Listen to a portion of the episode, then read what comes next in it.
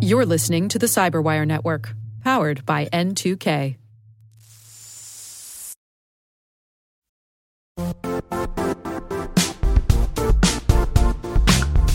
The IT world used to be simpler. You only had to secure and manage environments that you controlled. Then came new technologies and new ways to work. Now, employees, apps, and networks are everywhere. This means poor visibility, security gaps, and added risk. That's why Cloudflare created the first ever connectivity cloud. Visit cloudflare.com to protect your business everywhere you do business.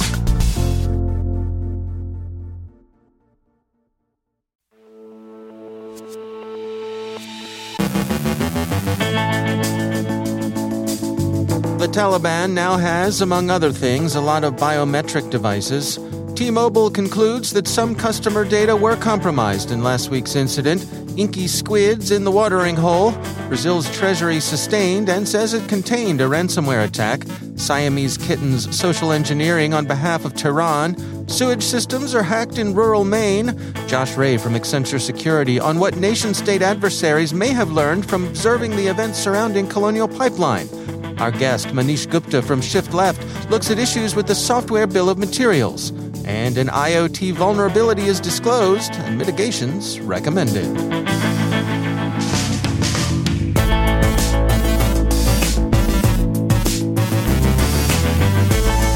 From the CyberWire studios at Data Tribe, I'm Dave Bittner with your CyberWire summary for Wednesday, August 18th, 2021.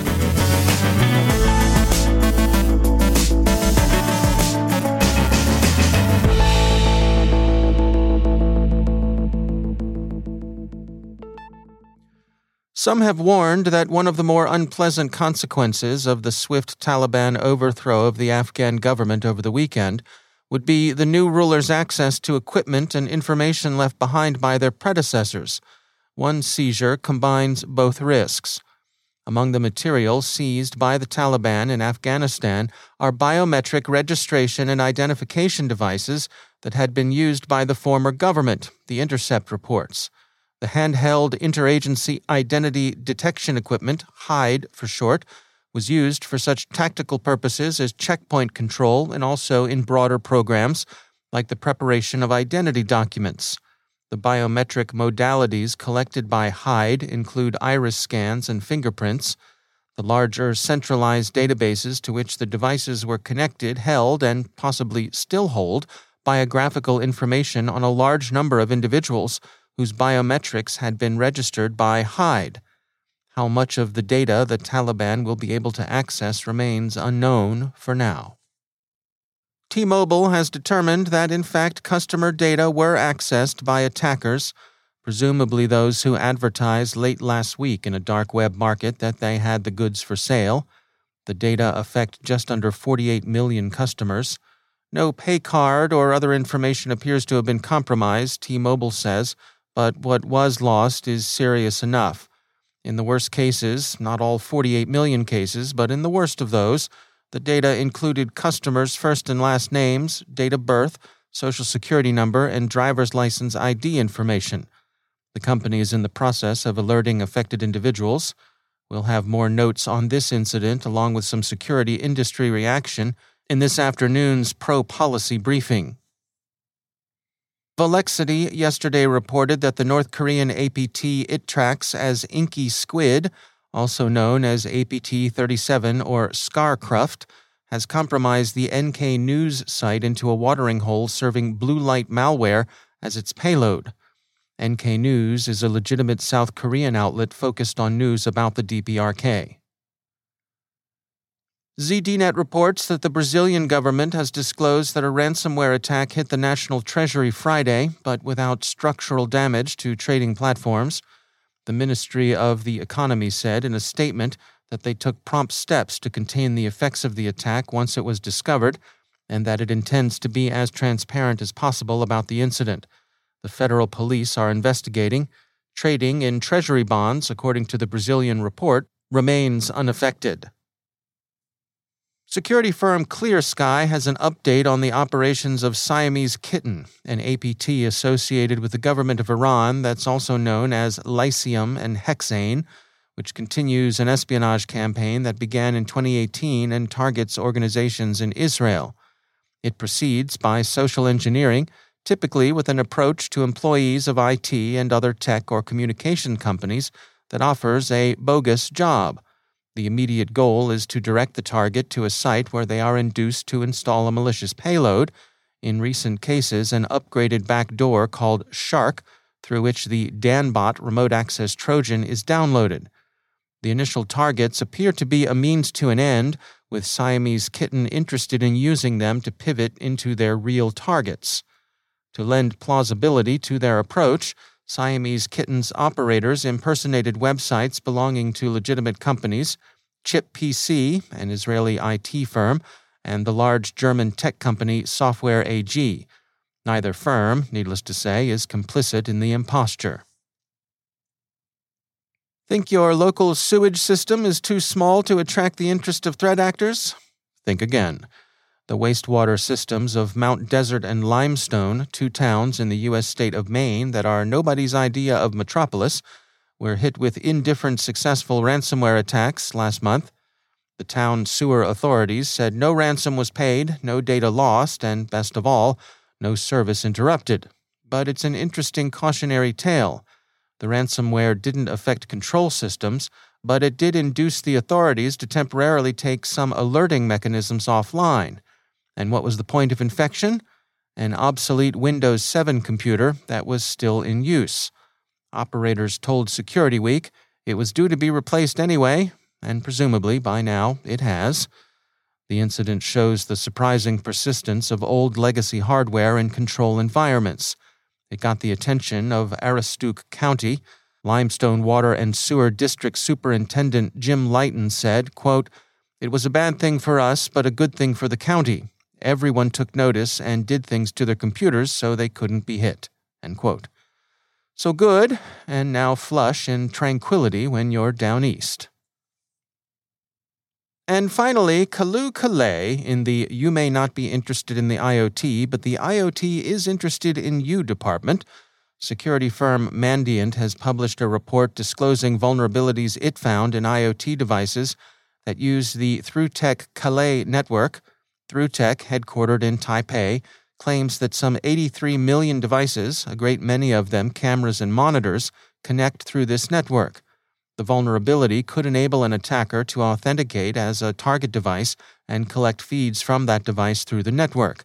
Mandiant has worked with both ThroughTek and the U.S. Cybersecurity and Infrastructure Security Agency to develop mitigations for the issue. CISA summarizes these in three steps. First, minimize network exposure for all control system devices and or systems and ensure that they are not accessible from the internet. Second, locate control system networks and remote devices behind firewalls and isolate them from the business network. And last, when remote access is required, use secure methods, such as virtual private networks, recognizing that VPNs may have vulnerabilities and should be updated to the most current versions available also, recognize VPN is only secure as the connected devices. Note that last point about VPNs only as secure as their connected devices.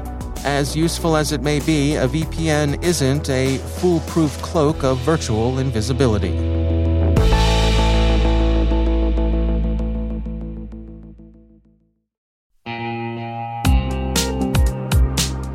Managing the requirements for modern security programs is increasingly challenging and time consuming. Enter Vanta. Vanta gives you one place to centralize and scale your security program. Quickly assess risk, streamline security reviews, and automate compliance for ISO 27001, SOC 2, and more you can leverage Vanta's market leading trust management platform to unify risk management and secure the trust of your customers. Plus, use Vanta AI to save time when completing security questionnaires. Cyberwire daily listeners can get $1,000 off by going to vanta.com slash cyber. That's V-A-N-T-A dot com slash cyber.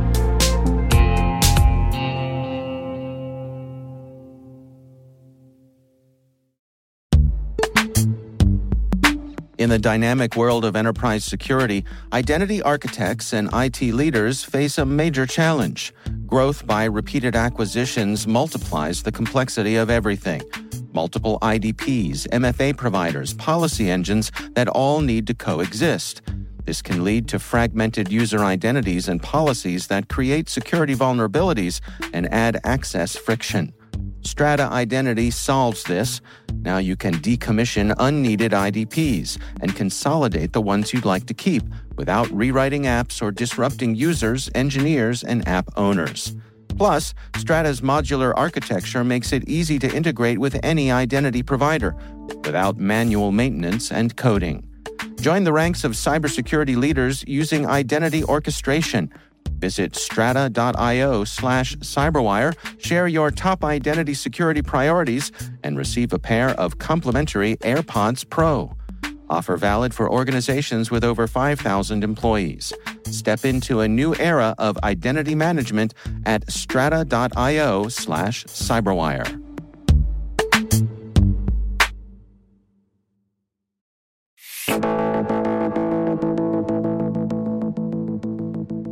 There's been a good amount of speculation lately about whether upcoming cybersecurity legislation might include requirements for a software bill of materials, a sort of manifest tracing the various components of deployed applications to their sources. For insights on the potential pluses and minuses of such a requirement, I checked in with Manish Gupta, CEO at code security platform provider Shift Left. So, by asking uh, software vendor to provide the list of thousands of dependencies, okay, I think we are largely just checking the box and saying, yes, acknowledge that this is a risk. And by requiring you to communicate, at least we are ensuring that you are, as a software vendor, um, looking inside your house and seeing what dependencies you are using. Uh, but if we were to try and figure out if this is uh, how actionable this is, uh, I think that is where uh, the new executive order, in my mind, fails that test. So imagine I'm a customer and the vendor provides me thousands of dependencies. Okay, great. So what am I supposed to do? Should I be going and looking at the each of these software dependency to find out whether it's vulnerable? Well, let's say I go ahead and do the work, or maybe the vendor gives it to me. Well, the next question is, of course, for me as a customer to ask the vendor, hey, when is it going to be that you will fix all of these? You'll upgrade to dependencies that don't have vulnerabilities. Um, and given the fact that the vendor hasn't done this yet, um, and the up, the process of upgrading dependencies, unfortunately, Dave, is non-trivial. Um, it can take weeks, sometimes months, to upgrade a dependency. Uh, and so, what the reason the software vendor has not upgraded it is a business decision. Uh, he mm. is acknowledging that he's more willing to take the risk that comes by using this dependency as opposed to taking the time that it is required to upgrade this dependency. So I think what where and, and unfortunately not all dependencies are the same. You know, a software dependency is in and of itself a depend you know piece of software uh, which has multiple functionalities. So an application could be using a part of that dependency uh, and not the entire software dependency. So, really, we should be asking the compo- question well, is the component, is the part of software dependency that you're using, is that vulnerable? And as a result, is your application vulnerable? Because that is the crux of the question that between the two parties we're trying to establish, right? It shouldn't matter to us a whole lot if the application is using vulnerable software dependencies or not. If we knew very accurately the question which one of these software dependencies actually makes the application vulnerable. Hmm. Is there an element of risk here when it comes to mixing different components? In other words, I'm, I'm sort of thinking like, you know, if I want to clean my kitchen or my bathroom and I can choose to use bleach or I could use choose to use ammonia, but I better not use both of them at the same time, right? Because then I get mustard gas. I mean, is this yes? do similar things exist in the the software world where one or the other may come with their own risks, but when you put them, we really need to be careful about combining these things. Great, great question, Dave. You're absolutely right, and that is precisely what we have to do. Is um, you know, if a software is, as we d- discussed earlier, the supply chain, i.e., it's a, it's a blending together of multiple components. As we do that, as we create this new concoction, we have to analyze that concoction. We cannot be just analyzing piece parts because your example is great. Standalone, these two things are perfectly benign. Mixed together, we've got a volatile mixture. Same thing here uh, standalone, these dependencies are fine. But when you mix them along with the functionality that the company desires and has codified using custom code, that is when everything comes together and we have, voila, a vulnerable application. Hmm. And so, you know, yesterday the industry was very focused on, which is what I referred to, right? Sort of, we've had this technology to tell us which vulnerabilities that I'm using are vulnerable. For a, we've, we've had it for 15 years, and, and it was great yesterday. But today, we can start using more sophisticated mechanisms, uh, more sophisticated technologies to analyze the entire application with its bits and parts. That's Manish Gupta from Shift Left.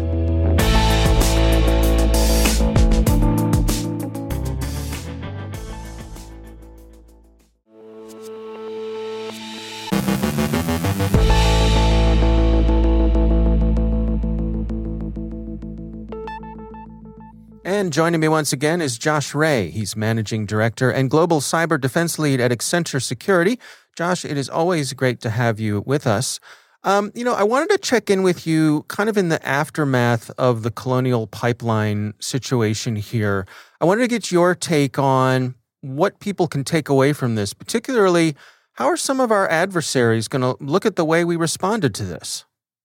Yeah, thanks, Dave, and, and, thanks for having me back. And I've actually been thinking a lot about this and really, really what our nation state level adversaries have likely learned from observing how we've responded during the events surrounding the uh, colonial ransomware uh, incident.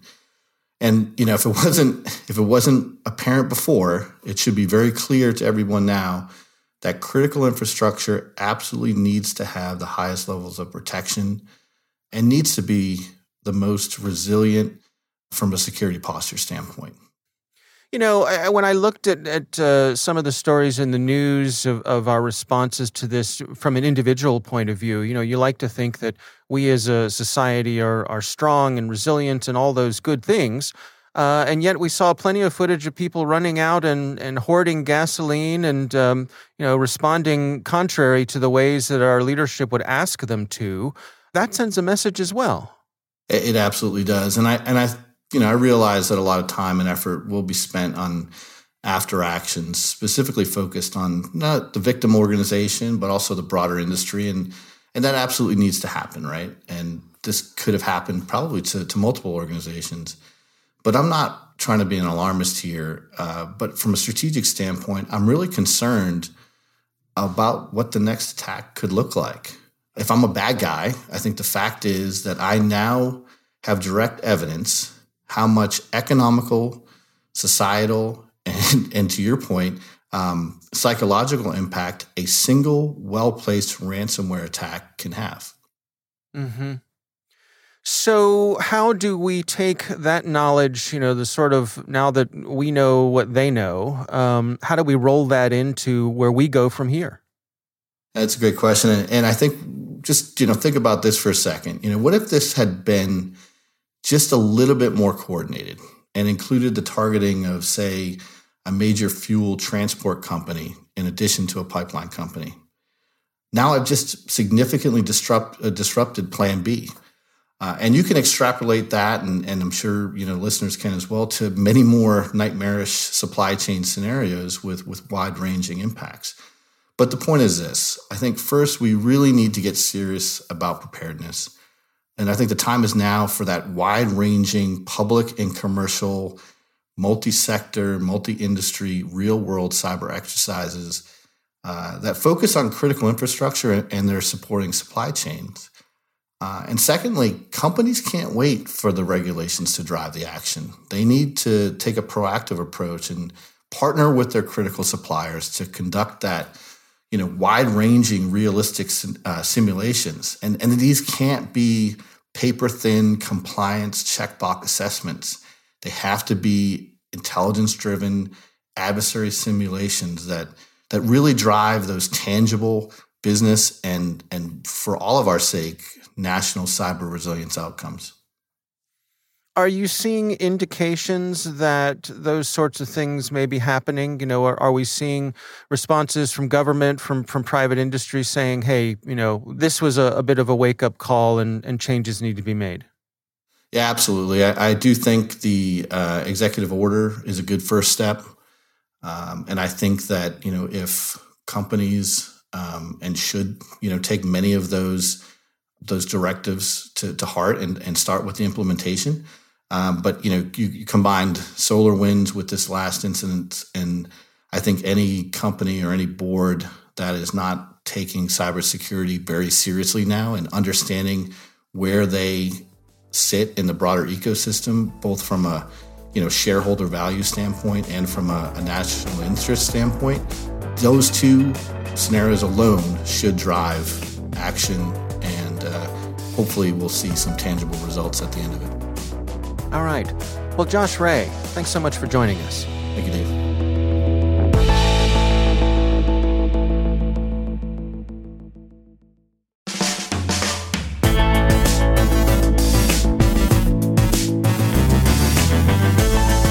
And that's the Cyberwire. For links to all of today's stories, check out our daily briefing at thecyberwire.com. The Cyberwire podcast is proudly produced in Maryland out of the startup studios of Data Tribe, where they're co building the next generation of cybersecurity teams and technologies. Our amazing Cyberwire team is Elliott Peltzman, Tre Hester, Puru Prakash, Justin Sabie, Tim Nodar, Joe Carrigan, Carole Theriault, Ben Yelin, Nick Veliky, Gina Johnson, Bennett Moe, Chris Russell, John Petrik, Jennifer Eiben, Rick Howard, Peter Kilpe, and I'm Dave Bittner. Thanks for listening. We'll see you back here tomorrow.